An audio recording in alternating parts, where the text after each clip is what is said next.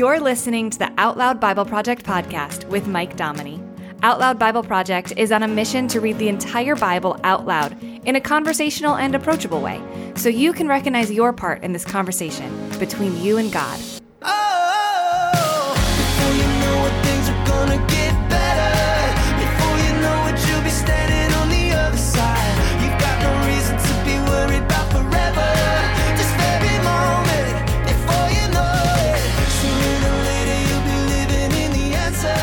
This is the Out Loud Bible Project podcast where we read the Bible out loud, like a conversation. Why? Because I believe the Bible is a conversation. It's it says about itself that it's living and active, and God wants you to just lean in and listen. Something you read a year ago may not have been relevant to you then, but it's relevant now. And wisdom, correction, encouragement, it's all in here. So if reading the Bible out loud in a way that sounds like a conversation is helpful to you, then hey, I am so glad you're here. Um, I do hope that you read it for yourself. I know it can be daunting for a lot of people to do that. So I wrote a Bible study guide to help you know what to do with whatever you're reading in the Bible. And the Out Loud Bible study doesn't tell you what to read, but it, it helps point you in a good direction and gives you some ideas of what to do when you get there. So a, a lot of people have found it helpful, especially when trying to start a habit of reading the Bible. So uh, if that'd be helpful to you, you can find that at outloudbible.com.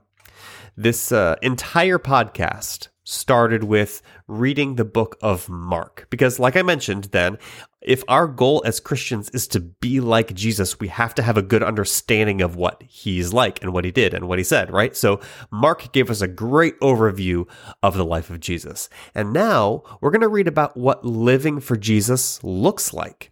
And the book of Philippians is great for this. And here's why. First of all, it's one of many letters that the Apostle Paul wrote to some of the first churches, like this church in Philippi. These churches were in Turkey and Greece, and they weren't in the area where Jesus was and did his ministry a couple decades prior to this. So they wanted to learn more about Jesus and how we as Christians should live. So it's fair for us nowadays here to apply the teachings in Philippians to our own life. Uh, also, it's one of the more positive and encouraging letters that Paul wrote. Other churches needed more correction. They were having some different issues, so some of Paul's letters to them were a bit more stern.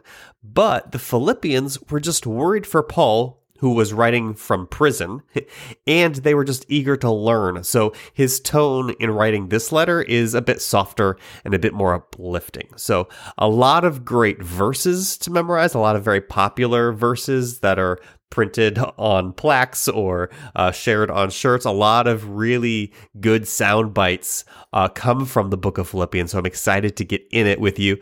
Uh, a lot of great verses to memorize, keep in your pocket here. So let's just dig in, shall we? Paul and Timothy, servants of Jesus Christ, to all the saints in Jesus Christ who are at Philippi with the overseers and servants, grace to you and peace from God our Father and the Lord Jesus Christ. I thank my God whenever I remember you, always in every request of mine on behalf of you all, making my requests with joy for your partnership in furtherance of the good news from the first day until now being confident of this very thing that he who began a good work in you will complete it until the day of Jesus Christ.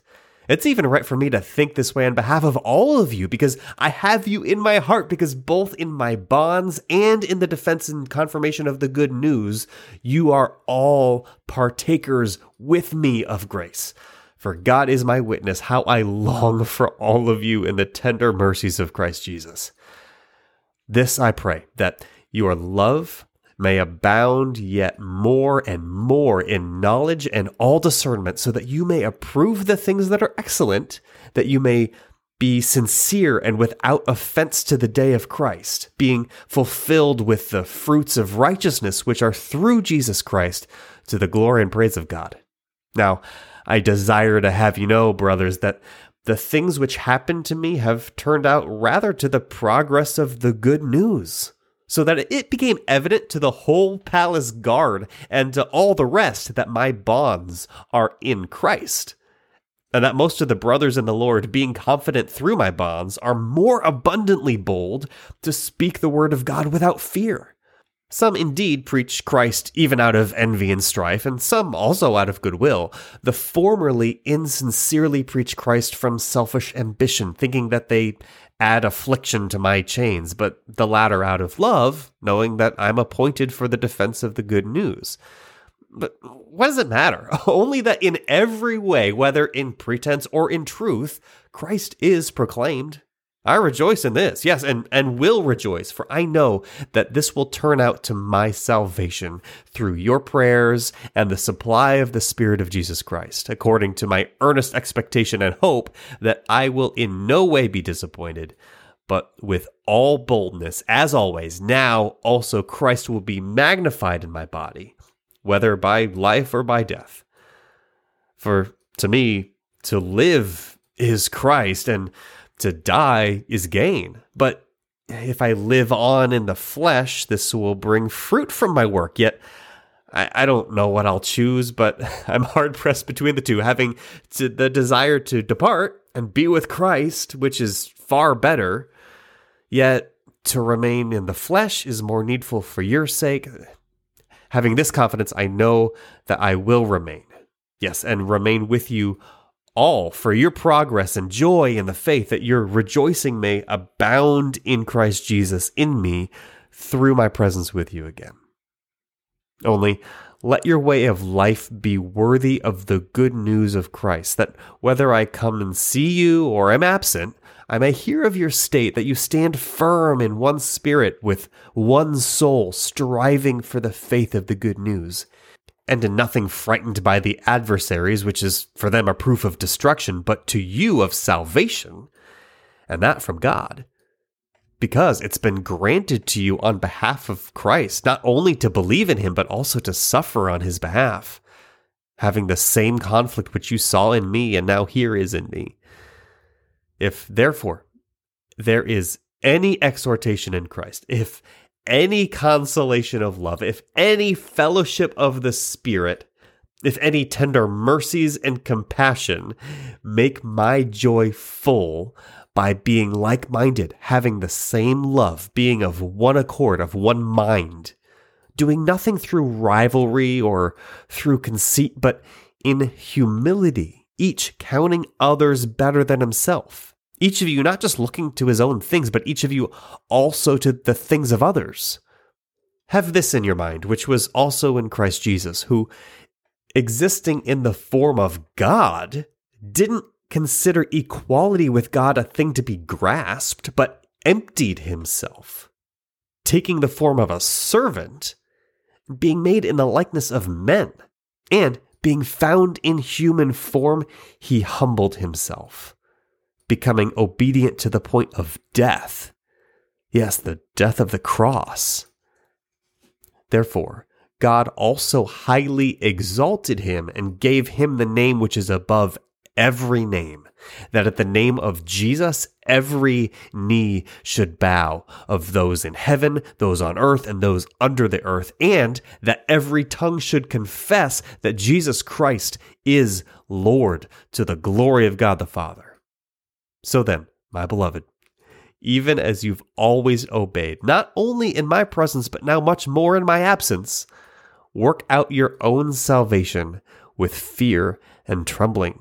For it's God who works in you, both to will and to work for his good pleasure do all things without complaining and arguing, that you may become blameless and harmless children of God without defect in the middle of a crooked and perverse generation, among whom you are seen as lights in the world, holding up the word of life that I may have something to boast in the day of Christ, that I didn't run in vain or labor in vain.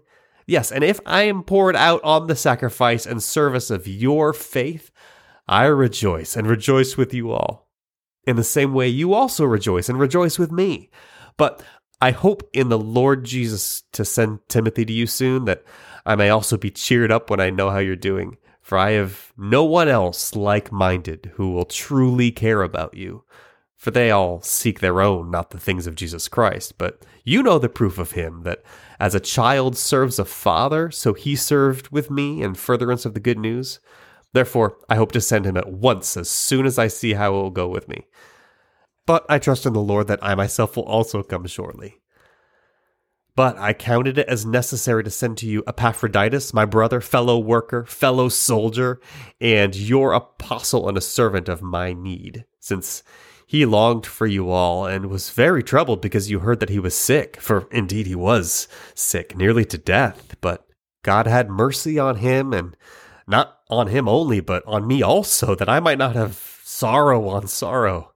I have sent him therefore the more diligently, that when you see him again you may rejoice, and that I may be the less sorrowful. Receive him therefore in the Lord with all joy, and hold such people in honor, because for the work of Christ he came near to death, risking his life to supply that which was lacking in your service toward me. One major theme in today's reading is humility, putting the needs of someone else before your own. Paul reminds us that Jesus offered the ultimate example when he died on the cross so that we could be made right with God. We have to make humility a priority because humility is the antidote to pride, and pride is the root of every sin. Humility isn't easy, but it is the most direct line to becoming more like Jesus. That is the Thinking Out Loud thought for today. You've been listening to the Out Loud Bible Project podcast with Mike Dominy. When you become a patron of Out Loud Bible Project, you help make the Bible accessible for people who desperately need to know they have a role in this conversation with God. To learn more, visit OutLoudBible.com and click Support This Project. Thanks for listening.